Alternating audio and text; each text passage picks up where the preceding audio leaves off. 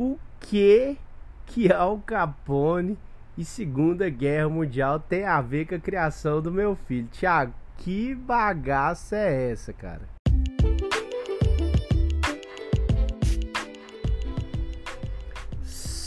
Saudações, senhoras e senhores, ladies and gentlemen, sejam muito bem-vindos a mais um episódio do podcast Respeita o Processo, onde eu compartilho com vocês aqui é, algum know-how, algum insight, alguns conhecimentos que eu venho adquirindo é, nessa minha jornada aqui e espero poder estar contribuindo de alguma maneira com o aprendizado e com o crescimento de vocês também. E eu, Thiago Boss, a gracinha que vos fala, vou trazer para vocês hoje é, o que tem a ver é, necessariamente é, é, Al Capone e Segunda Guerra Mundial com a criação do meu filho, cara. Eu vou contar uma história aqui que eu vi que eu achei fantástica, que eu falei, putz, eu vou ter que levar mais uma dessas lá pro podcast. Mas enfim, é, a princípio é, não tem absolutamente nada a ver, mas deixou um legado, um, exemplo que eu quero compartilhar com vocês e assim vocês vão entender, é, vocês vão entender aí no decorrer da, da história que eu vou compartilhar com vocês aqui, que eu acredito que vai ser de grande valor. É, na verdade, é, se por algum motivo você não conhece ou nunca ouviu falar sobre Al Capone, então vou relatar uma história aqui e você vai tentando ver se você conhece. E se você não conhece, você vai conhecer a partir de agora. Em 14 de fevereiro de 1929, é, Dia dos Namorados americano, inglês também, né? Não sei se tem em outros países. Famoso Valentine's Day. É, dois policiais invadiram um prédio numa suposta batida à paisana onde renderam seis pessoas, inclusive um mecânico de carro que trabalhava no local. É, todos foram colocados contra a parede, perna aberta, com as mãos para cima, enfim, a praxe, né? Quando dois homens entraram é, de sobretudo e armado com submetralhadoras Thompson e trucidaram os sete homens com mais de 150 tiros. Quando a polícia chegou, ainda tinha uma das vítimas viva, Frank Rosenberg, e ficava repetindo o tempo todo: ninguém tirou em mim, ninguém tirou em mim. Tipo, o cara tava muito louco. É...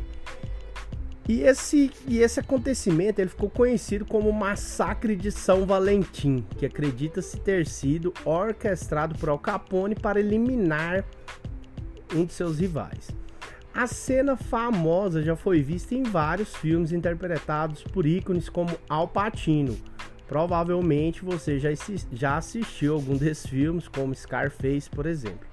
Al Capone era quem controlava a cidade de Chicago e não ficou conhecido por nenhum ato heróico, como pode se ver, né? O cara era notório por infestar a cidade com todo tipo de contrabando, tráfico, prostituição, assassinatos, enfim. Muito provavelmente você já ouviu falar ou já assistiu algum filme que conta é, a história de Al Capone, tipo Scarface, como eu já disse, o Poderoso Chefão, Os Intocáveis, entre, entre vários outros. É, o que talvez você não saiba é que Al Capone tinha um advogado apelidado não à toa de Easy Eddie.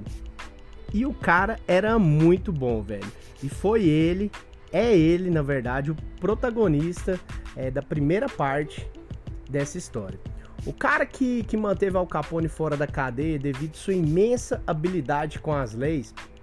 E Al Capone reconhecia essa dedicação e pagava muita grana para Easy Eddie. É, além disso, Easy Eddie tinha outras regalias. É, ele vivia com sua família em uma mansão cercada por segurança que ocupava um quarteirão inteiro em uma área nobre de Chicago. Eddie vivia sempre nas rodas da alta sociedade de Chicago e parecia não se importar muito com as atrocidades que aconteciam por ali. Mais todavia, porém, como qualquer ser mortal, Easy também tinha seu ponto fraco.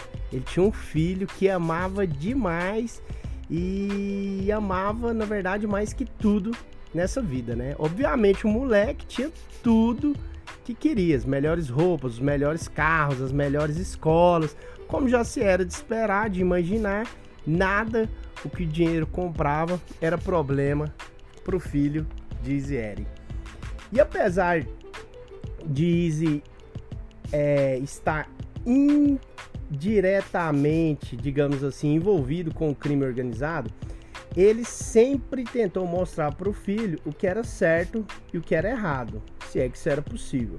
Mas mesmo com todo o dinheiro e influência que tinha, havia uma coisa que Isieri não podia dar para seu filho: o exemplo, né, velho? Foi nesse momento que Isieri decidiu tomar a decisão mais difícil e corajosa da sua vida. Ele decidiu colaborar com a polícia de Chicago e entregar todo o esquema de Al Scarface Capone para a polícia. Em troca, ele teria seu nome limpo e sua integridade de volta, deixando assim um exemplo para seu filho. Mas neste caso, ele teria que testemunhar contra o Capone e a decisão foi a mais corajosa, pois ele sabia que poderia pagar com a própria vida. Isieri foi brutalmente assassinado um ano depois em Chicago, o o que já era de se esperar, né? E deixou para o filho o maior presente que poderia oferecer, com o preço mais alto que poderia pagar.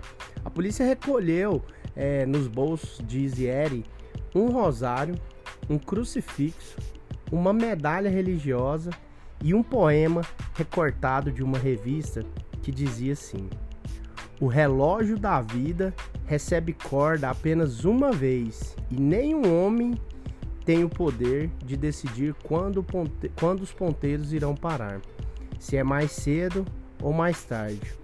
Agora é o único tempo que você possui. Viva, ame e trabalhe com prazer. Não ponha nenhuma esperança no tempo, pois o relógio pode parar a qualquer momento foda esse, esse poema, né? E essa foi a história de Easy é nossa história número um. E, e enfim,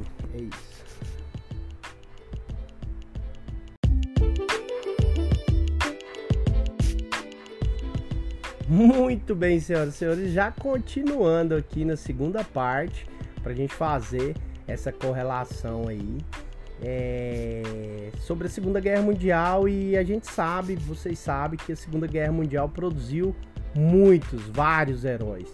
E um deles, com certeza, foi o comandante Butch O'Hare, um piloto de caça operando no porta-aviões Lexington no Pacífico Sul. Um dia seu esquadrão foi enviado a uma missão, quando estava voando, ele percebeu pelo medidor do combustível que tinha esquecido de encher o tanque do seu avião. Putz, como não conseguiria completar a missão, decidiu então retornar ao porta-aviões. Então ele saiu da formação que estava e iniciou a volta à frota. E no caminho de volta ao porta-aviões, Butch O'Hare viu uma parada que fez ele tremer a base, velho, como a gente fala aqui um esquadrão de aviões japoneses voando em direção à frota americana. E com os caças longe da frota, é, ela estaria é, em defesa ao ataque iminente do, do, do, dos inimigos é, japoneses. É, e é agora que o bicho pega. Não tinha como ele alcançar mais o esquadrão que ele tinha deixado e nem avisar a frota sobre a aproximação dos aviões japoneses. Então, sem muitas opções, Butch O'Hare não pensou muito antes de mergulhar com seu caça na direção dos aviões japoneses. Imagina a cena, cara. Suas metralhadoras calibre 50 montadas nas asas, dos avi na, na asa dos avi nas asas do avião metralhavam enquanto ele atacava os aviões inimigos.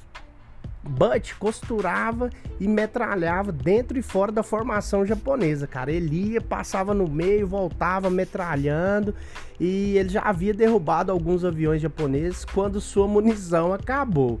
E aí, agora eu te pergunto, o que você faria? Metia o pé, vazava? Pode ser, né? Mas Butch O'Hare continuou a agressão. E, cara, ele começou a mergulhar no meio dos aviões japoneses, mesmo sem munição, e tentando bater contra eles, enfim. Ele ia e voltava tipo louco no, no meio lá do, dos inimigos japoneses. Até que de repente o esquadrão japonês, sem entender nada, pensou: velho, vamos vazar daqui, esse cara é doido. E saíram em outra direção. E depois eu até fiquei pensando se não foi daí que eles tiraram a ideia do ataque suicida de Pearl Harbor, né? Mas é provavelmente o, o, o Butch que, que se inspirou no ataque. É, que havia porque isso já havia acontecido alguns meses, alguns meses antes, né? Enfim. Butch então, com seu avião todo detonado, ele ainda conseguiu retornar ao porta-aviões e informou seus superiores sobre o que tinha acontecido, né? Mas o filme da máquina fotográfica montada no avião contou toda a história com muito mais detalhes. E na verdade, a ousadia e bravura de Butch é, o ajudou a abater cinco aeronaves inimigas. E tudo isso rolou no dia 20 de fevereiro de 1942. E devido a essa ação, Butch se tornou o primeiro asa da Marinha Americana na Segunda Guerra Mundial e o primeiro aviador naval a receber a medalha de honra do Congresso, que além de ser entregue pelo presidente americano, é a maior condecoração militar dos Estados Unidos, somente ortogada a integrantes das Forças Armadas dos Estados Unidos por atos de bravura e coragem com o risco da própria vida acima do dever contra o inimigo dos Estados Unidos. Rensga, sentiu aí o, o poder da medalha? No ano seguinte, infelizmente, Butch morreu em combate aéreo com 29 anos. Sua cidade natal não permitiu de maneira alguma que a memória desse herói desaparecesse e hoje, não coincidentemente, o principal aeroporto da cidade de Chicago, o O'Hare, tem esse nome em tributo ao comandante Butch, Butch O'Hare.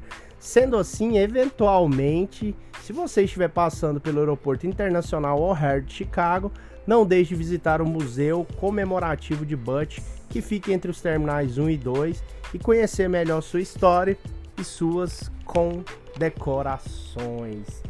E agora, com tudo dito, você pode até estar tá se perguntando, Thiago, beleza, massa, mas o que que isso e essas histórias têm a ver com a criação do meu filho?